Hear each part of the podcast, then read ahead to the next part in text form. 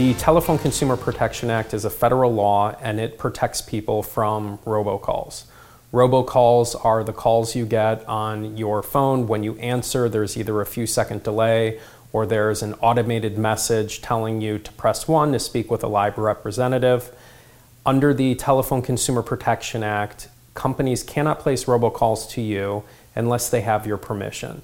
For example, if you apply for a credit card, that company, as part of their credit card agreement, gives them permission to place robocalls to you. You are allowed to tell them to stop, and if they continue, you would have a case under the TCPA.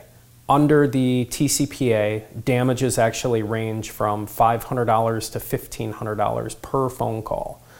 We have had cases against companies where they've called our clients hundreds and even a handful of cases where they've called our clients thousands of times. So, as you can imagine, the damages in these types of cases go up exponentially. There's been an influx of TCPA cases over the last, say, five or 10 years. A lot of companies, due to financial reasons, had to become compliant. And some of the companies that still use phone systems that trigger liability under the TCPA are banks or bigger institutions, and they've implemented procedures to stop calling when people say stop calling.